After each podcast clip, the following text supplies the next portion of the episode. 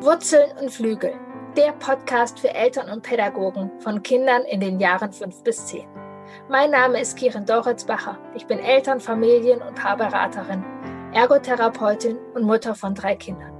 Schule, Alltag, Freunde und Konflikte, das alles wird hier Thema sein. Mein Ziel ist es, dich darin zu bestärken, diese spannende Zeit, die sogenannte Wackelzahnpubertät, in vollen Zügen zu genießen. Es ist eine tolle Zeit, in der dein Kind zwischen Wurzeln und Flügel über sich hinaus wächst.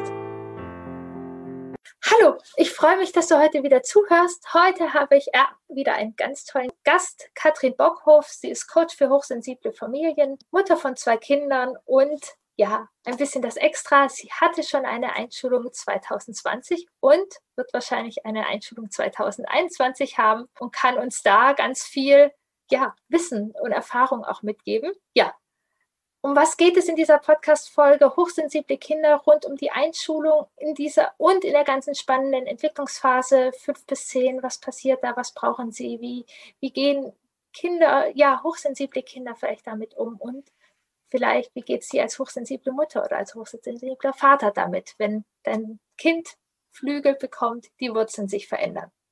Wenn du bis zum Ende des Podcasts hörst, genau, bekommst du wertvolle Erfahrungen von der Einschulung 2020 mit, was du vielleicht auch für deine Einschulung ins nächste Jahr mitnehmen kannst und eben ganz, ganz viel Wissen über Hochsensibilität von Kindern und von Eltern. Ich freue mich total, dass du da bist, liebe Katrin. Hallo, und, liebe Kirin. Ja, hab gleich, genau, erzähl gerne gleich noch ein paar Sätze, falls ich irgendwie was vergessen habe. Und ja, meine erste Frage ist Hochsensibilität, Schule, Einstellung, easy peasy oder interessant. Was sollten wir dafür wissen und beachten?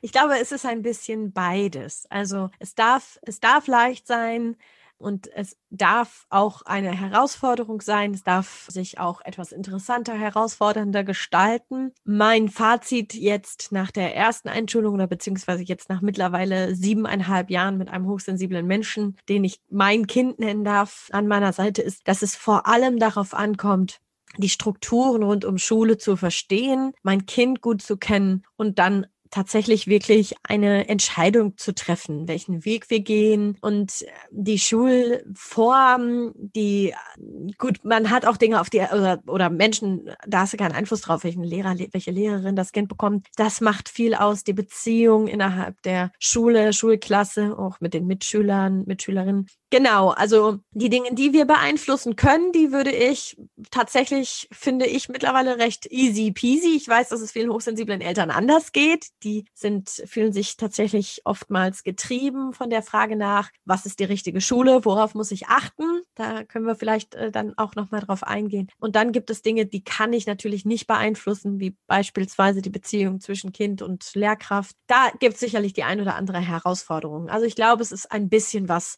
von beidem, aber am Ende zählt ja immer der Umgang damit und die eigene Haltung dazu. Und das macht dann auch ganz, ganz, ganz viel fürs Kind aus.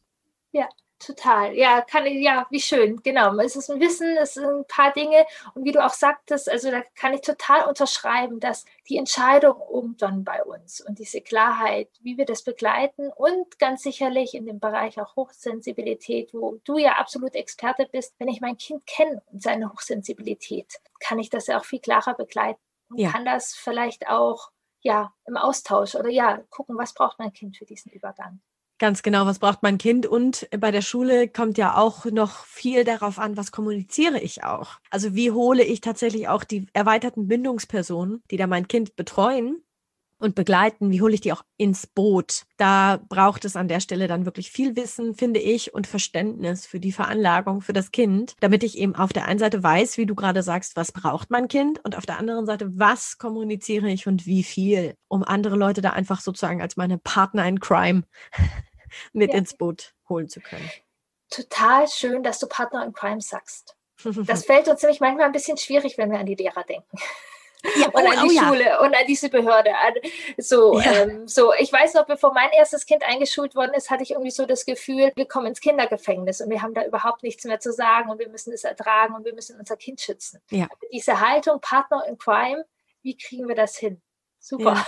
Ja. Was, was empfiehlst du denn da? Wie, wie viel, ja, sagen wir schon mal vor, wie viel, also was sagen wir den Lehrern, was sagen wir den Partnern in Crime, ja. was lassen wir auch offen, ja. Was sind ja. da deine Erfahrungen? Ja, das ist ein total wichtiger, riesengroßer Punkt. Ich erinnere mich, also meine Kinder, also ein Kind geht schon zur Schule, zur Waldorfschule, das zweite Kind kommt jetzt im Sommer. Corona-Inzidenzwerte äh, mal außen vor gelassen, eigentlich in die Schule. Das heißt, wir haben zwei ja, Einschulungen unter Corona-Bedingungen dann hinter uns. Und meine Kinder gehen beide auf die Waldorfschule. Und ich erinnere mich, als es darum ging, die Schule zu äh, auszuwählen, da gab es ja dann diese, gibt es ja dann diese Fragebögen, wo man dann was reinschreiben soll. Was gerade bei Waldorf, die legen da großen Wert drauf, die wollen das Kind wirklich kennen. Das ist wirklich eine sehr nah, sehr enge Begleitung.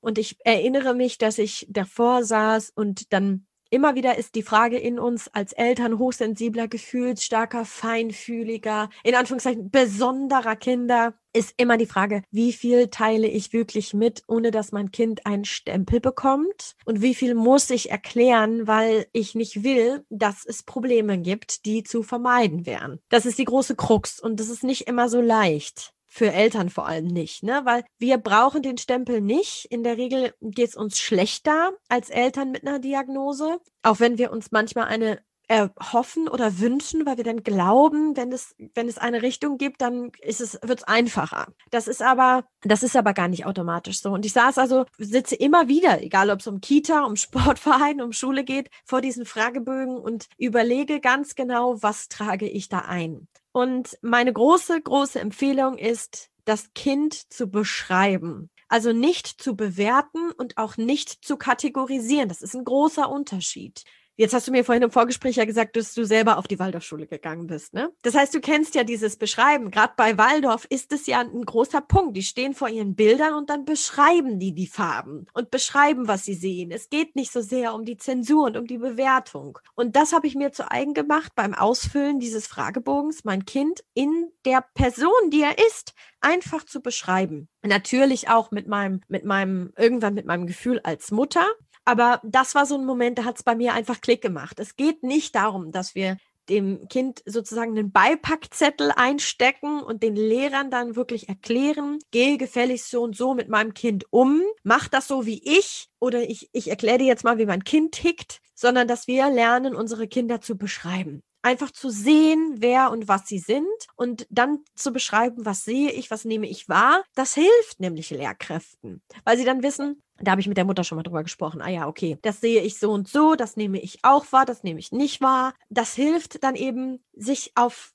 so einer Ebene zu treffen, wenn wir uns über das Kind unterhalten müssen. Ja, und ich glaube, dass das ist auch so ein bisschen der Mittelweg, ja, zwischen dem ja. Etikettieren auf der einen Seite und dem, dem, ich will aber nicht, dass ihr zu viel von meinem Kind wisst, weil dann macht ihr da irgendwas draus. Auf der anderen Seite, wir haben ja eine eigene Geschichte. Wir sind auch in die Schule gegangen. Du hast gerade gesagt, du hattest das Gefühl, du gehst mit deinem Kind ins Schulgefängnis. Es kommt ja auch darauf an, wie habe ich die Schulzeit erlebt? Was habe ich für eine Bewertung in meinem Kopf? Und da darf ich lernen, als Eltern geht es nicht mehr darum, diese alten Gedanken weiterzuleben oder diese alte Erfahrung weiterzugeben, sondern mich davon tatsächlich auch zu lösen und jetzt etwas zu suchen, das wirklich zu meinem Kind passt. Nicht zu meinem traumatisierten. Ich, ja, sondern wirklich zu meinem Kind. Und genau, und das finde ich, also es hat bei mir zumindest immer diesen Partner in Crime ausgemacht, ne? Wenn ich wirklich mich als Mutter auf der einen Seite distanziere, in Anführungszeichen von meinem Kind distanziere, also wirklich zu sagen, nee, nee, nee, das war meine Schulzeit, das muss ich jetzt hier nicht nochmal wiederholen. Und auf der anderen Seite denjenigen, die jetzt in das Leben meines Kindes treten, alle Chance zu geben,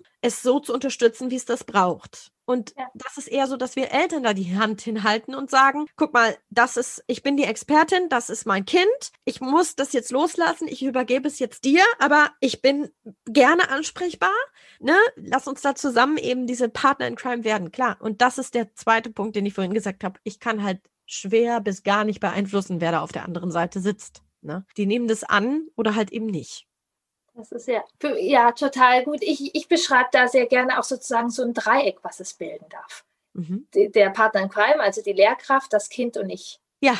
Oder ja. wir als Eltern ja. sozusagen. Und dass es da um ein Miteinander gehen kann. Ja. Wenn es gut läuft. Ja, und aber es darf halt auch gut laufen. Also ich glaube, es ja. macht auch viel aus, dass ich halt vorher wirklich nicht mit meinem eigenen, mit meiner eigenen riesengroßen Angst, ne, Eltern haben ja oft im Kopf, meinem Kind soll es nicht so gehen, wie es mir erging. Ja. Und manchmal manifestieren wir damit genau das.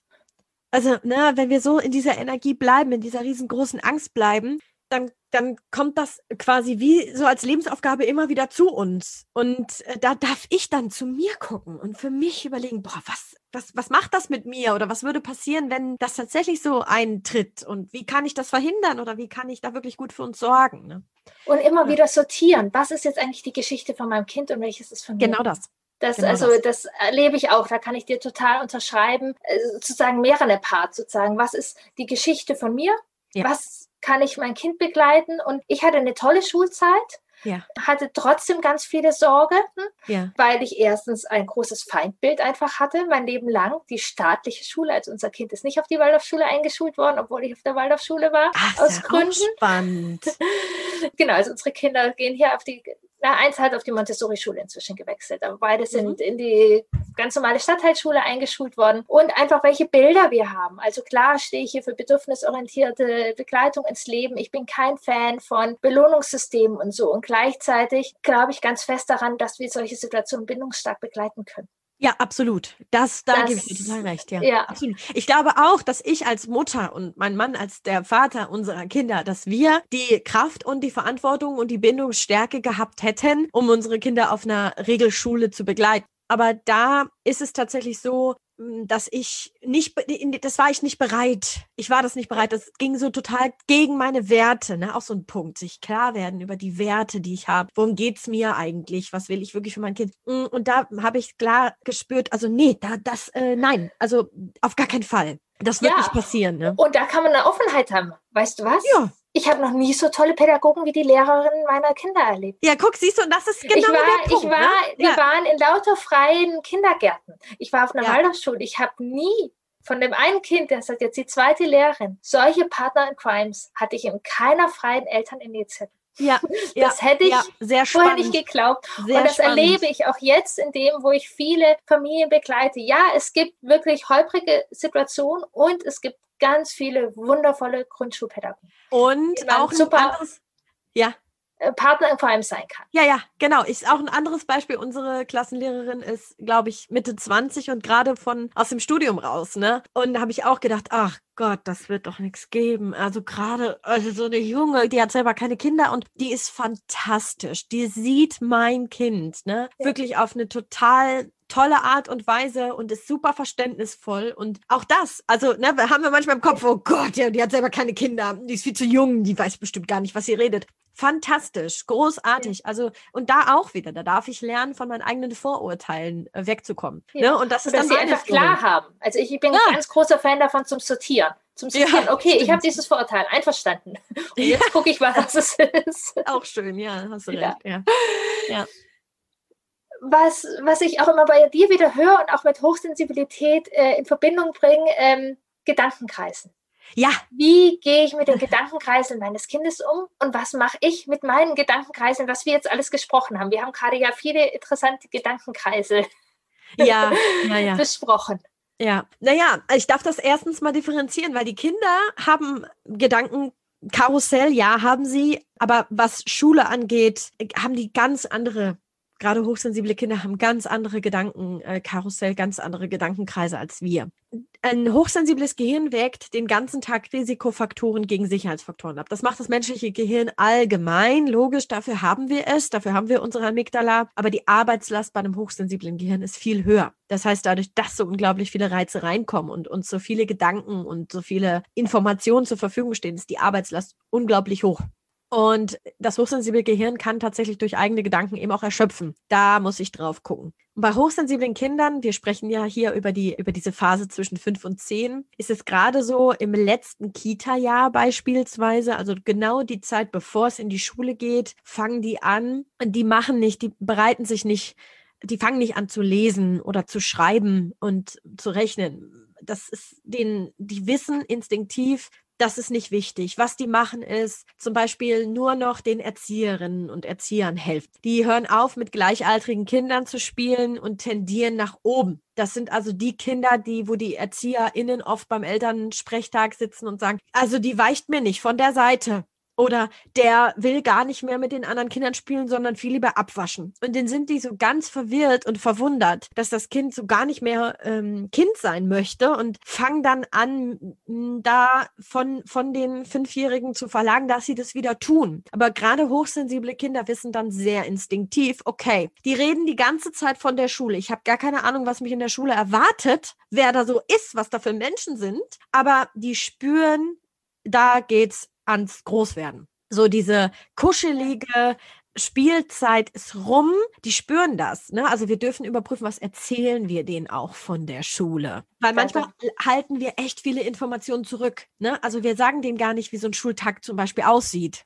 Ja, und geben Informationen, die eher eben große Bilder machen. Ja, also, ja, genau. Genau. Was, was, welche Informationen geben wir? Dann, dann wird es ernst. Dann musst richtig, du das aber das richtig, können. Aber richtig, genau, genau, genau, genau, genau das. Und dieses dann wird es ernst. Dann, wir machen die Bilder groß, wie du es beschrieben hast. Das spüren die. Und das spüren die überall. Das ist diese Feinfühligkeit. Also wenn wir mal ein bisschen rauszoomen, was ist Hochsensibilität in unserem menschlichen, gesamtmenschlichen Kontext?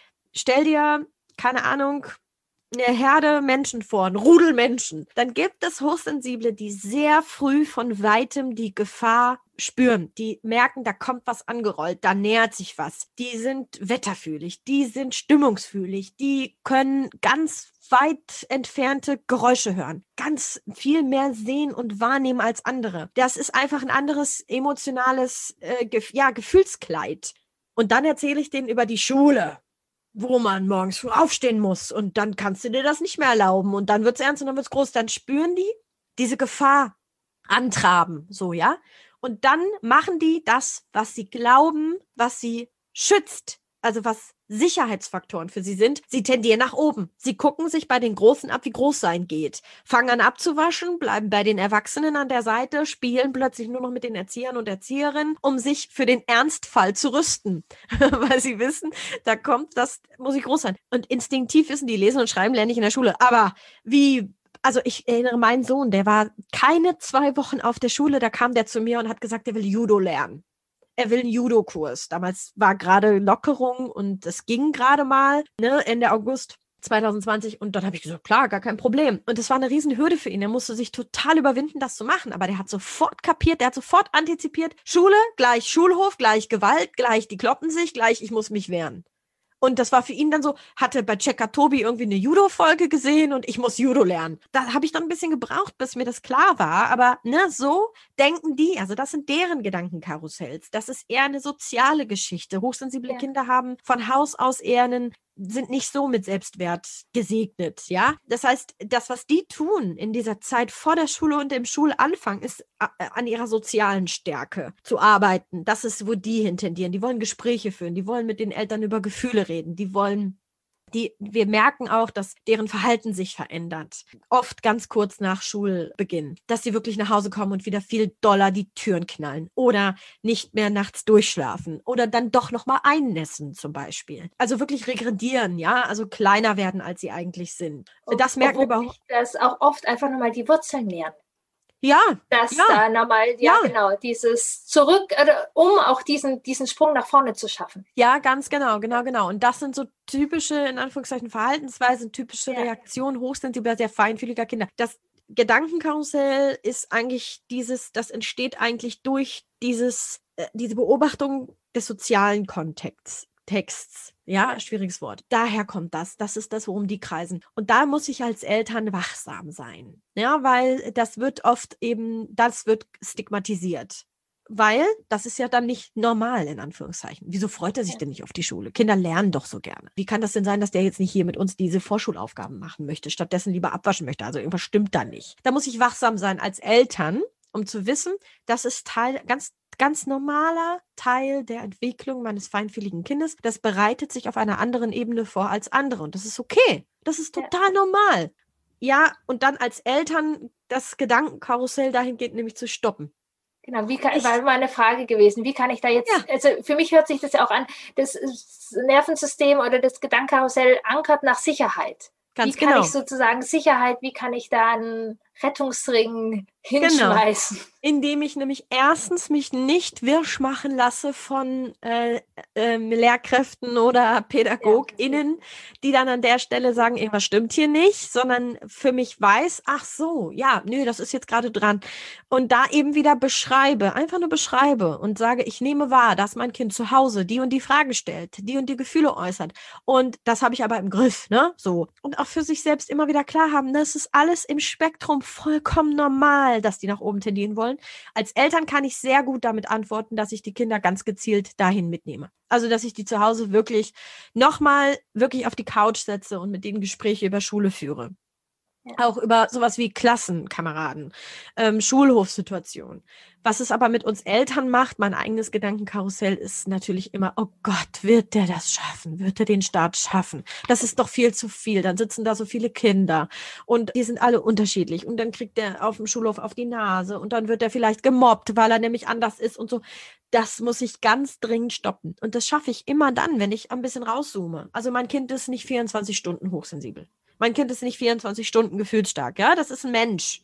Der hat, das macht ganz viel, macht diesen einen Menschen aus. Und da ähm, äh, das Kind zu sehen, im Gesamtkontext zu sehen. Nicht nur die, die Hochsensibilität ist, das ist ganz wichtig, in der Regel für das Kind selbst kein Problem. Das ist immer nur ein Problem für Eltern und für Pädagogen, Pädagoginnen. Fürs Kind selbst überhaupt nicht.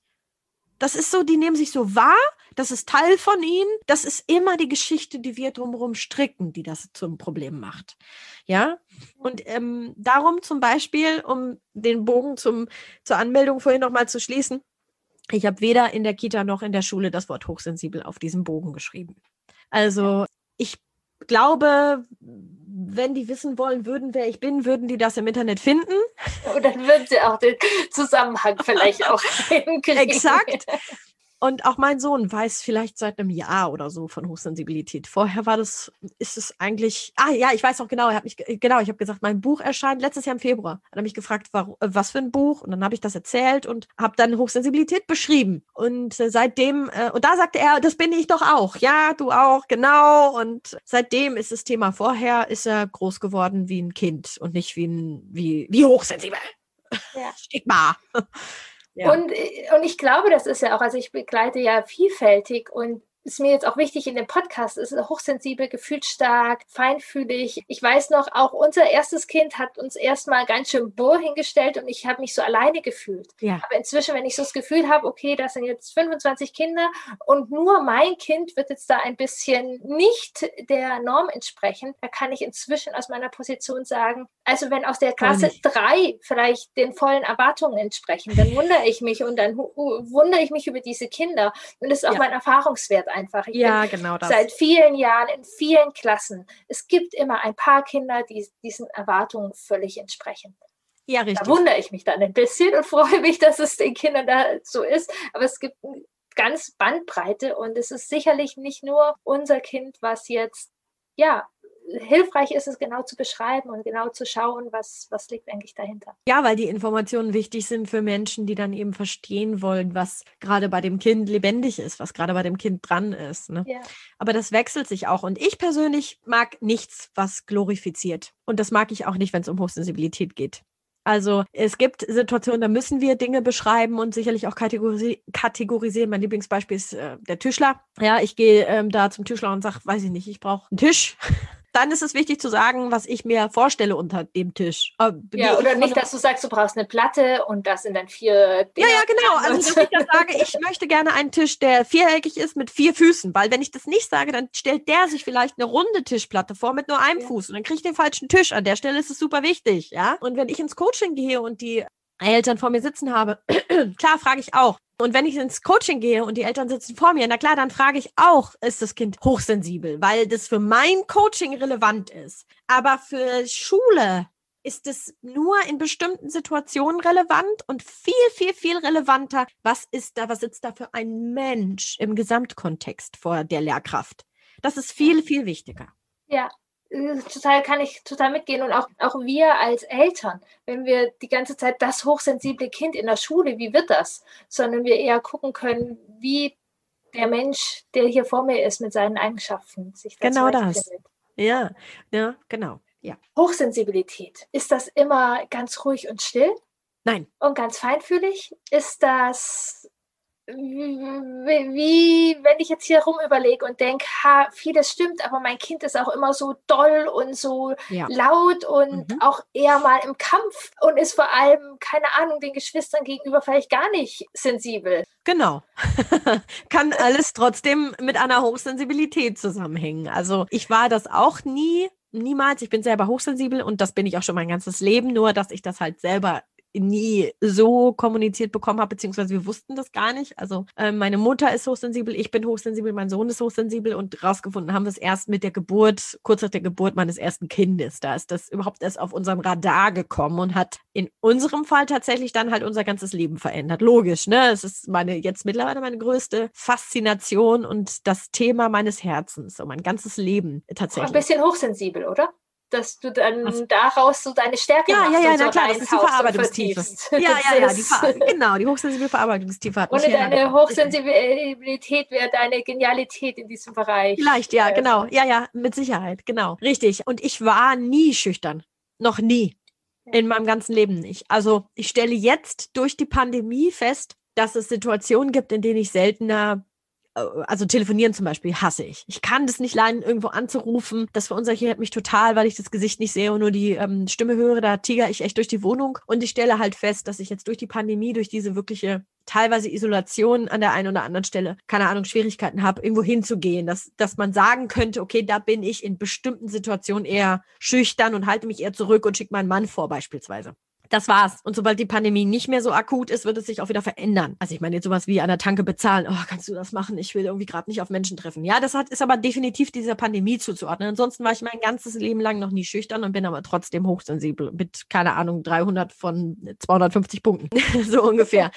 Und mein Kind beispielsweise ist total introvertiert. Also aber nicht schüchtern. Und da gibt es, glaube ich, diese, das sind die Begrifflichkeiten, die wir voneinander differenzieren dürfen. Ja.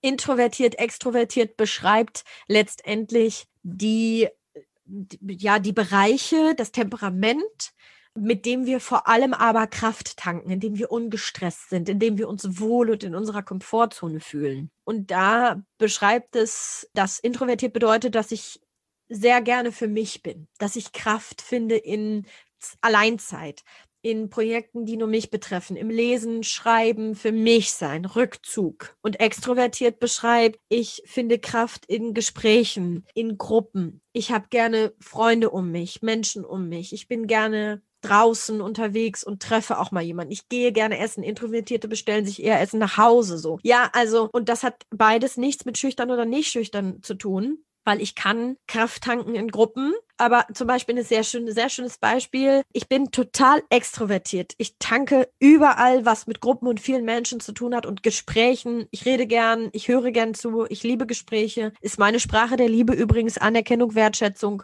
Das, da, da ziehe ich Kraft. Aber wenn ich als private, persönliche äh, Person in einen, keine Ahnung, Frauenkreis gehe, bin ich in der Regel die Letzte, die sich vorstellt. Weil ich dann immer so dieses, oh, jetzt, pff, nee, kann ich noch nicht, warte noch. Da gibt es dann schüchterne Züge, ja, so dieses. Hm. und das ist zu differenzieren. Das heißt, nein, Hochsensibilität ist nicht gleich schüchtern, ist auch nicht gleich introvertiert, ist eben aber auch nicht gleich extrovertiert. Du kannst sowieso keine Schablone über Hochsensibilität legen. Ja, also es gibt Merkmale, die sind immer gleich, aber die beziehen sich weniger tatsächlich auf das Temperament. Ja, aber ganz wertvoll, dass ich da auch nochmal gucken kann, auch wenn ich denke, hö, hö, hochsensibel schon irgendwie, aber es kann einfach vielfältiger sein. Und auch ich fand, ich hatte ich schon mal von dir gehört, aber fand ich auch nochmal ganz wichtig, dass dieses introvertiert oder extrovertiert auch darum geht, wie man Kraft hat.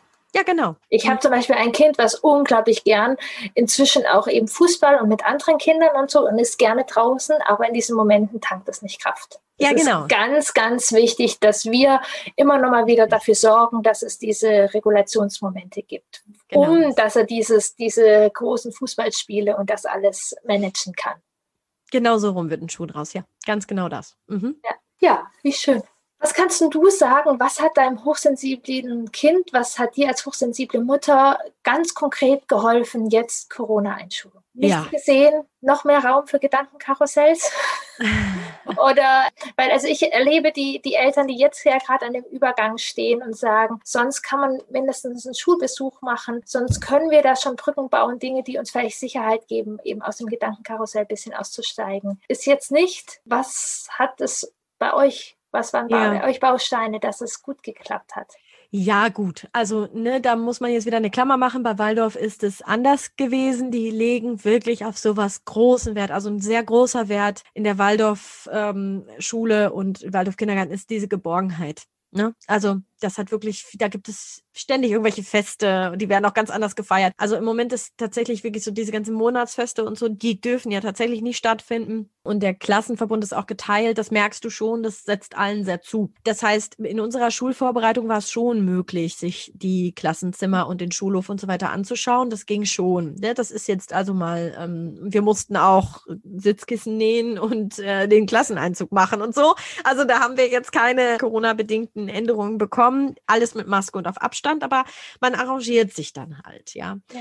Ähm, aber total wertvoll, was du auch beschreibst. Ihr musstet, genau, das ist, weiß ich auch aus Waldorf, man muss zu Hause Dinge schon für die Schule machen. Ja, Genau. Und auch und das, das, ist ja was, was wir uns vielleicht mitnehmen können. Auch wenn wir jetzt kein Mäppchen für unsere Dings nähen müssen. Nähen. Ich weiß noch, das war der Horror für meine Mutter. Das war das Schlimmste für sie an der ganzen ja, Einschulung. Ich habe das auch bestellt, so, weil ich das, das gab es früher nähen. noch nicht. Das gab es ja. früher noch nicht. Und das hat in ja. ihr Bild, das war ganz schwierig als Waldorfmama, das nicht zu können. Ja, Aber dass ja, ja, man verstehe ich. kleine Bausteine schon machen kann, was ist hilfreich, also was, was, können wir gestalten für die Schule sozusagen? Ja, ich kann aber viele Dinge trotzdem, auch wenn. Pandemie ist. Also ich kann zum Beispiel auf den Schulhof. Ne? Ja. Das geht. Und wenn ich nicht auf den Schulhof komme, weil da ein Tor vor ist, dann kann ich an den Schulhof, an das Tor und das Kind auf die Schultern setzen und es draufschauen lassen. Und dann kann ich Geschichten erzählen. Ich habe Dinge selber erlebt und die Dinge, die wir als Menschen erlebt haben in unserer Biografie, die mitzuteilen an unsere Kinder, gibt ihnen eine Vorstellung. Und hochsensible Kinder können unglaublich stark in ihre Imagination und Fantasie eintreten. Es ist nicht zu unterschätzen, was für Bilder die kreieren, wenn ich denen Geschichten erzähle. Ich meine jetzt nicht Schauergeschichten, logischerweise, sondern wirklich natürlich bindungsstärkende, innerlich stärkende Geschichten. Hm, zum Beispiel welche Ausflüge ich gemacht habe in der ersten Klasse, wo meine Klassenfahrten hingegangen sind, was mein Lieblingsfach war. Ich kann von Schulfächern erzählen. Ja, und auch von zum Beispiel zu diesem sozialen Gefüge. Welche Freundschaften habe ich vielleicht in der Schule geknüpft? Vielleicht sogar Freundschaften, die ich heute noch habe. Mein, bin ich mit dem Bus gefahren oder gelaufen? Ich kann diesen Schulweg mit meinem Kind schon laufen oder fahren. Und auch da Vorschulaufgaben machen. Also ab einer bestimmten Kreuzung sagen, so, ab hier läufst du mal zehn Meter vor und ich laufe dir hinterher. Das macht alles Selbstwirksamkeit, dass die Kinder eher lernen, ich kann das, ich schaffe das alleine und wenn ich den Weg dahin schaffe, dann schaffe ich auch den Weg durch die Tür. Und wenn Kinder das, und das machen hochsensible Kinder oft, wenn die das nicht schaffen, wenn die wirklich nur bis zur Tür gebracht werden wollen, gibt es zwei Punkte, die ich den Eltern mitgebe zu überprüfen. Erstens, will das Kind wirklich nicht oder willst du das eigentlich nicht? Sowas spüren die. Die spüren, wenn die glauben, ich kann Mama hier nicht alleine stehen lassen. Guck mal, die ist ja völlig fertig. Ne? Die ist total, das ist total schlimm für die, dass ich jetzt in die Schule gehe. Ist, ich bin, bin, kein Baby mehr. Komm, bring mich mal zur Tür. Dann geht's dir besser. Oxytocin, Hand halten, noch fünf Meter weiter. Also wer hat hier gerade das Problem? Ist wirklich eine wirklich wichtige Frage für Eltern hochsensibler Kinder, vor allem wenn sie selber hochsensibel sind. Erste Frage. Und zweite Frage, habe ich damit ein Problem? Also wo ist eigentlich das Problem, das Kind dann halt auch das ganze erste, zweite, dritte Schuljahr bis zur Tür zu bringen?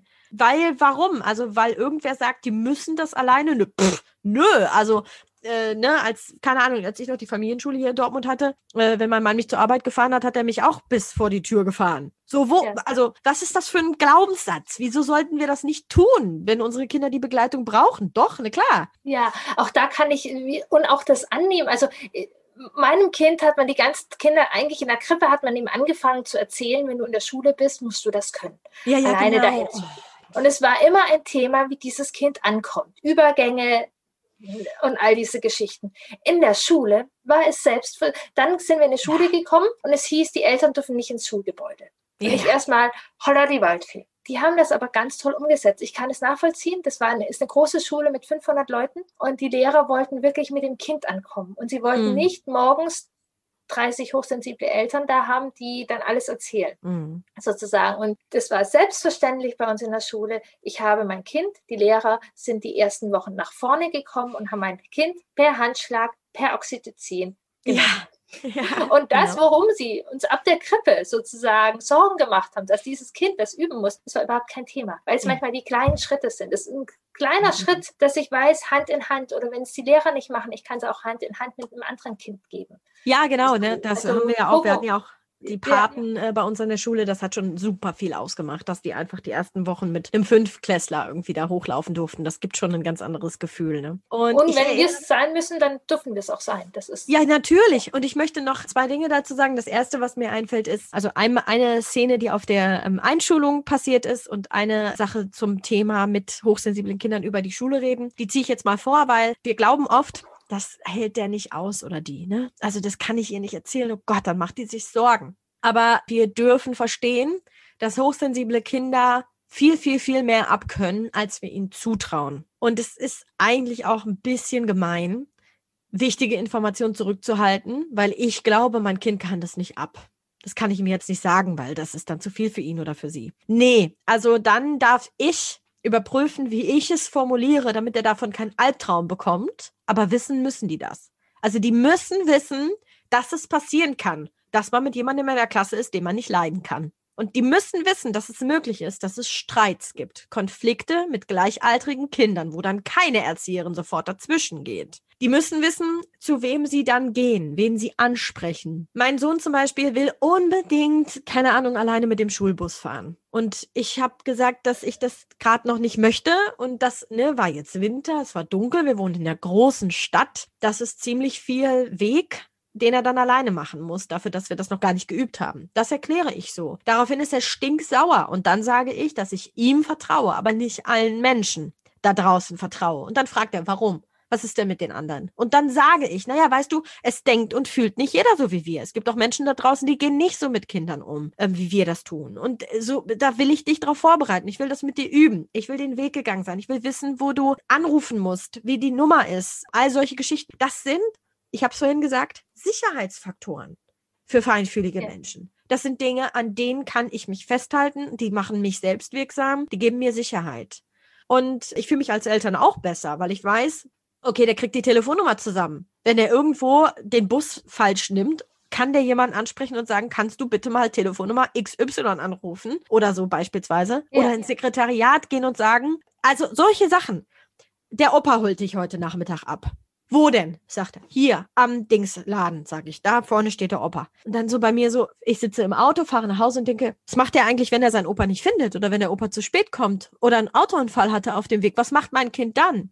Und so dann ergab sich dann das Gespräch, wenn da mal jemand nicht steht, weil wir zu spät kommen oder einen Unfall hatten oder sonst irgendwas, dann machst du folgendes Doppelpunkt. Du gehst ins Sekretariat und sagst Bescheid, dass du nicht abgeholt bist. Das muss ich meinem Kind sagen. Klar, die entwickeln das im Zweifel in der Not auch selber. Aber hey, wie selbstwirksam ist das und wie sicher ist das, wenn ich auf solche für uns Kleinigkeiten als Kind vorbereitet bin? Ja. Wir dürfen Kindern diese Werkzeuge an die Hand geben. Das macht sie selbstwirksam, das macht sie stark.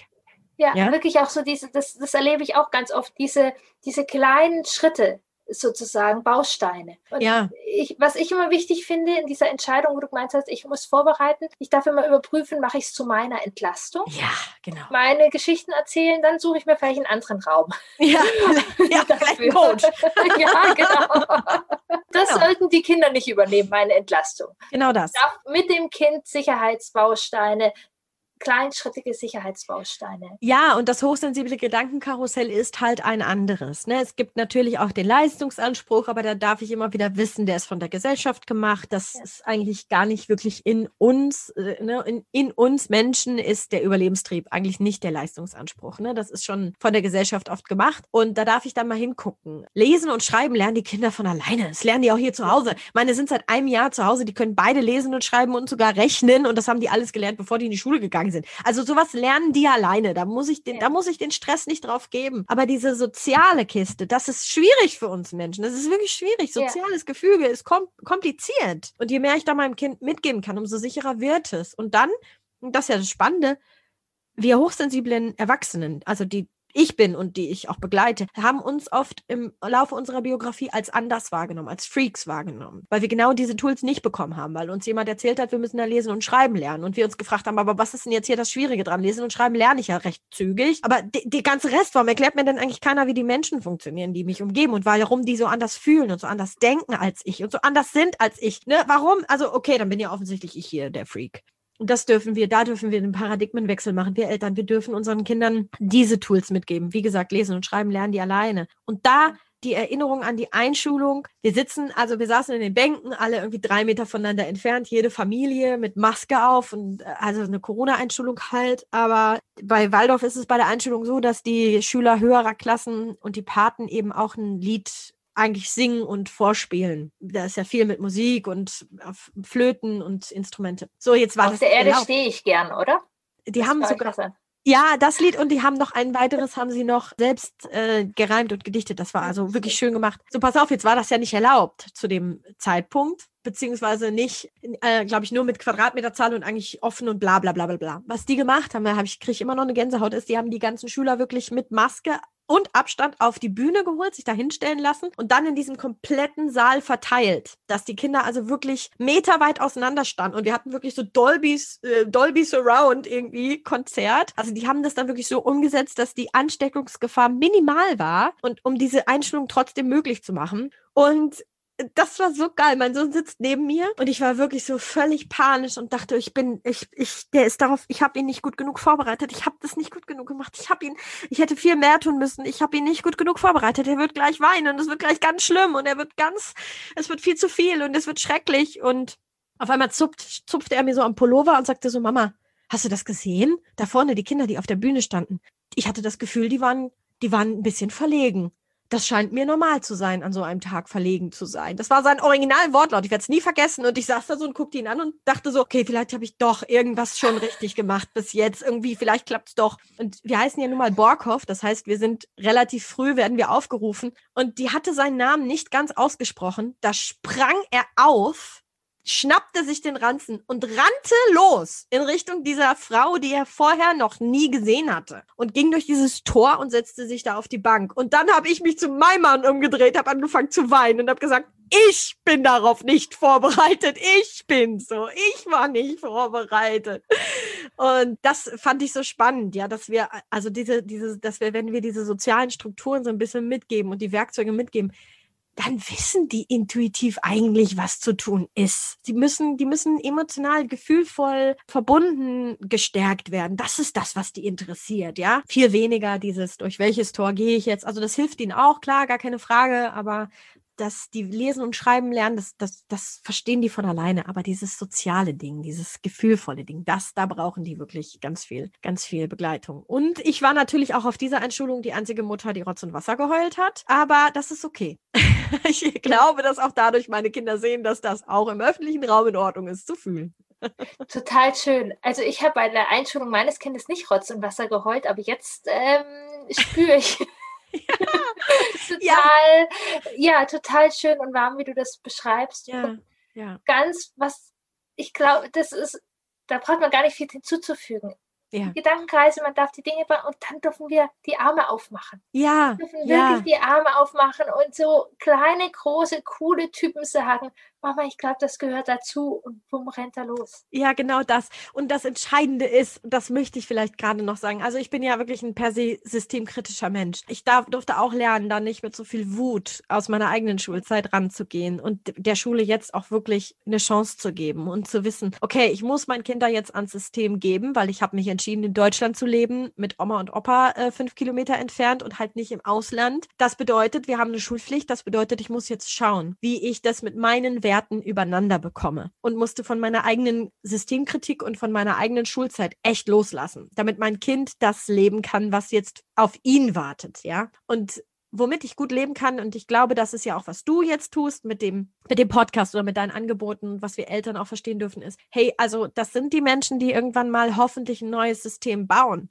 Ja. Ja, und da, da, da, dann, dann muss ich weder blind mitlaufen mit einem System, das ich in Frage stelle, noch muss ich mich total dagegen auflehnen, außer ich will eins davon. Und wenn ich, wenn ich merke, ich will eigentlich, dass mein Kind etwas mitbekommt, das ihn so sehr ermächtigt, dass er eines Tages sagen kann, Leute, ey, was ist das denn hier für eine Schulreform? Der muss längst überholt sein.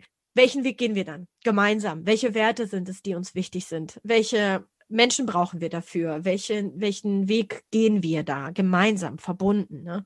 Weil das macht letztendlich diesen Paradigmenwechsel. Das zeigt unseren Kindern, das muss gar nicht so laufen. Ich kann das auch selbst ermächtigt machen, selbst wirksam machen, ja. Und genau, ja. Ja, total schön. Wir können total viel weiterreden und geil. Ja. Also ich nicke nur und würde auch sagen, es ist, glaube ich, auch, es, es braucht eine Entscheidung. Es braucht wirklich eine Entscheidung. Wir mhm. machen das, auch wenn wir nicht alles gut finden.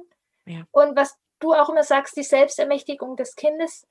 Und was du auch sagst, wir dürfen auch selbstermächtigt sein. Unbedingt. Mein, mein Gedanke, zwölf Jahre Kindergefängnis sozusagen, ich muss es dahin geben. Nein, ich bin eine sehr aktive, selbstwirksame Mutter, Elternteil, die aktiv mein Kind durch diese Schulzeit begleitet genau. und mein Kind aktiv mache. Ja. So, ja. ja. Ausrufezeichen. Ausrufezeichen. Prima. Ganz kurz noch, ganz kurz zusammenfassen, falls ihr bei jetzt irgendwie sehr die Waschmaschine nebenher gemacht habt.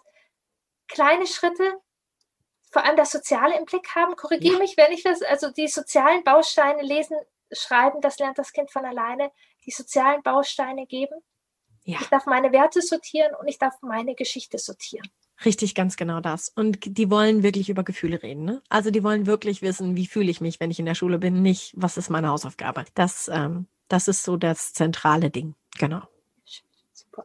Ja. Ich habe am Ende immer noch zwei Fragen an meine Gäste. Mhm. Die würde ich dir auch sehr gern stellen. Sehr gerne. Ähm, eine Erinnerung von dir in den Jahren fünf bis zehn, die besonders lustig, traurig, mutig oder verbunden war. Oh, also eine habe ich ja gerade schon geteilt, ne? Passt ja auch ganz gut, die Einschulung. Also wirklich dieses, dieses super gefühlvolle und gleichzeitig nee, aber von dir selber. Ach, von mir, als ich Kind war, ja, meinst du? Als du Kind warst. Okay, also als ich irgendwas zwischen fünf und zehn war. Was ist dir ähm, sozusagen so geblieben? Ja, also ich erinnere mich, dass meine erste Grundschullehrerin, ich glaube, da war ich in der dritten Klasse, die ist gegangen die hat ähm, den, die ist weggezogen und hat die Grundschule gewechselt. Und ich weiß, dass ich wirklich untröstlich war, dass ich wirklich furchtbar traurig war und schlecht geschlafen habe und meine Mama das ganz doll getröstet hat, weil das für mich so so schmerzhaft war irgendwie in dem Moment, dass die Lehrerin wegging. Das sagt mir aber zwei Dinge, wenn ich daran mich zurückerinnere, nämlich erstens, wie schön so eine Verbindung zu so einem zu so einer Lehrkraft sein kann, wie wertvoll die sein kann und dass wir ja auch als Familie da diese Krise, ne, das, dieser Weggang meiner Lehrerin da echt gut überstanden haben. Und wir sind auch noch belohnt worden, weil die Lehrerin, die danach kam, das war wirklich eine ganz, ganz tolle, extrem emotional weiß ich nicht, gefühlvolle Frau, die ich als unglaublich geborgen und liebevoll in Erinnerung habe. Und ja, da erinnere ich mich sehr dran, wie wir das wirklich im Prinzip in diesem Dreierkomplex alte Lehrerin, meine Mutter und neue Lehrerin wirklich aufgefangen haben. Und äh, das habe ich eigentlich am Ende als positiv in Erinnerung, da durchgegangen zu sein, ja. Ja, wie schön. Das ist schon fast meine nächste Frage. Was hast du toll in Erinnerung von Seiten deiner Eltern oder Pädagogen? Was hat dir gut getan?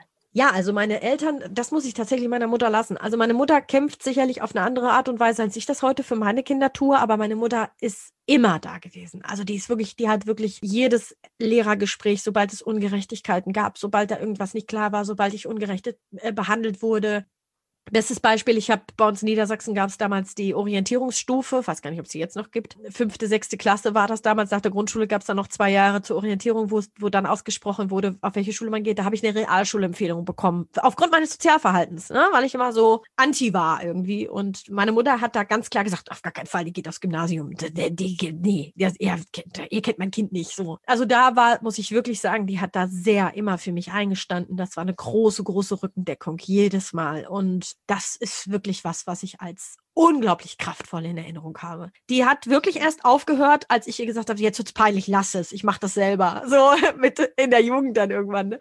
Nee, das, also das muss ich echt sagen, das hat sie, da hat sie echt immer, da stand die total hinter mir. Ja, wie schön. Ja, ja was das so geblieben ist. Ja.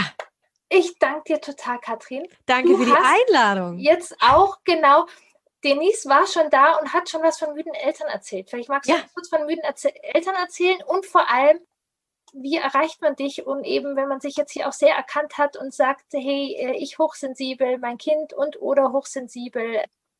Ja, Ja, genau. Also die Denise und ich machen gerade ein gemeinsames Podcast, Vodcast-Projekt. Da geht es groß rausgezoomt um das Thema Elternschaft, Müdigkeit in der Elternschaft, Erschöpfung in der Elternschaft. Also da geht es jetzt nicht nur vorrangig um Hochsensibilität. Es wird von mir einzelne Podcast-Folgen dazu geben, ganz genau. Aber das ist halt wirklich so dieses, ähm, da, da, da geht es wirklich ums Thema, wie gehe ich mit Herausforderungen, Krisen, Müdigkeit in der Elternschaft um. das passt ja zum Thema Schule auch sehr Das gut. Denn ja, wir gut. hatten jetzt viele positive Punkte, aber wir wollen es nicht ganz rosa malen. Schule kann auch Ja. ermüden. Ja, unbedingt, unbedingt, unbedingt, genau. Ja, genau. Und man hat es, glaube ich, gerade gemerkt. Also ich arbeite vorrangig mit Erwachsenen, ne? hauptsächlich Mütter. Manchmal verirren sich auch ein paar Väter zu mir. Ähm, Ich hätte gerne mehr, aber ähm, hauptsächlich Müttern. Hochsensiblen Müttern, ähm, das Thema Erschöpfung ist sehr, sehr groß, Krise ist sehr, sehr groß. Das ist so mein, mein, ähm, mein Feld, in dem ich arbeite. Ich habe auch ein Buch geschrieben, Hochsensibel Mama sein heißt das, das äh, ja, sich damit befasst. Man findet mich auf katrin-borkhoff.de. Das ist meine Website und auf Instagram und Facebook bin ich auch vertreten. Ja, genau. Und ich arbeite, wie gesagt, vorrangig mit Familien, mit Erwachsenen vor allem. Ich arbeite immer über die Eltern, nie direkt am Kind. Wobei man schon sagen muss, das hat man, glaube ich, auch jetzt gemerkt, wenn ich rede, äh, mein Herz schlägt schon sehr dafür, dass Kinder einfach eine geborgene, verbundene Kindheit erleben. Und dafür stärke ich halt eben die Eltern. Das ist So, sozusagen ja auch das mein ist- Weg und mein genau. Erfahrungswert. Ich habe früher ganz viel mit den Kindern gearbeitet und kann dir da unterschreiben, gerade bei den hochsensiblen Kindern, die Mhm. Eltern gestärkt sind, wenn die Eltern sich da kennen. Ja, Das ist ein ja, ich sage immer wieder, großes Geschenk für die Kinder. Ja, ich sage immer wieder, bei meinem großen Sohn ist es so, dass ich manchmal einfach so den Test mache zwischendurch, ne? So diesen Hochsensibilitätstest, weil ich denke, der ist so unauffällig. Der hat irgendwie, da ist nie was. So äh, bestimmt das jetzt der ganzen Welt erzählt, der ist hochsensibel und ist der gar nicht. Und dann mache ich den Test und dann so, oh, zum Glück, okay, jetzt muss ich mich, jetzt muss ich das nicht klarstellen irgendwie. Aber das liegt daran, dass wir halt so viele Strategien haben und so verbunden sind. Darum ist das Thema nicht, ist es für uns einfach nicht mehr so groß. Und das kann jede Familie erreichen, tatsächlich. Ja. Ja, wie schön. Ach, Kirin. Das war schön mit dir, Katrin. Ja, sehr. ich Vielen, danke vielen dir Dank. sehr. Danke dir für die Einladung und fürs Zuhören. Vielen, vielen Dank. Danke dir auch. Dein Kind wird eingeschult dieses Jahr. Ich danke dir für dein Interesse und deine Offenheit und den Mut, bindungsstarke neue Wege zu gehen. Du bist unsicher, hast ein Gedankenkarussell und ein ungutes Gefühl vor der Einschulung deines Kindes? Mit meinem Paket Schulstart bindungsstark unterstütze ich dich. Klarheit, Wissen und Vertrauen. Du darfst der Schlüssel für eine bindungsstarke Schulzeit für dein Kind sein. Wenn der Podcast dir gefallen hat, teile ihn gerne mit Freunden und Bekannten und bewerte ihn. Mein Ziel ist es, dass so viele Kinder wie möglich feinfühlig und bindungsstark ins Leben begleitet werden. Und dafür ist es so wichtig und hilfreich, wenn wir viele Eltern und Pädagogen genau mit diesen Inhalten, mit diesem Wissen ja bereichern und erreichen.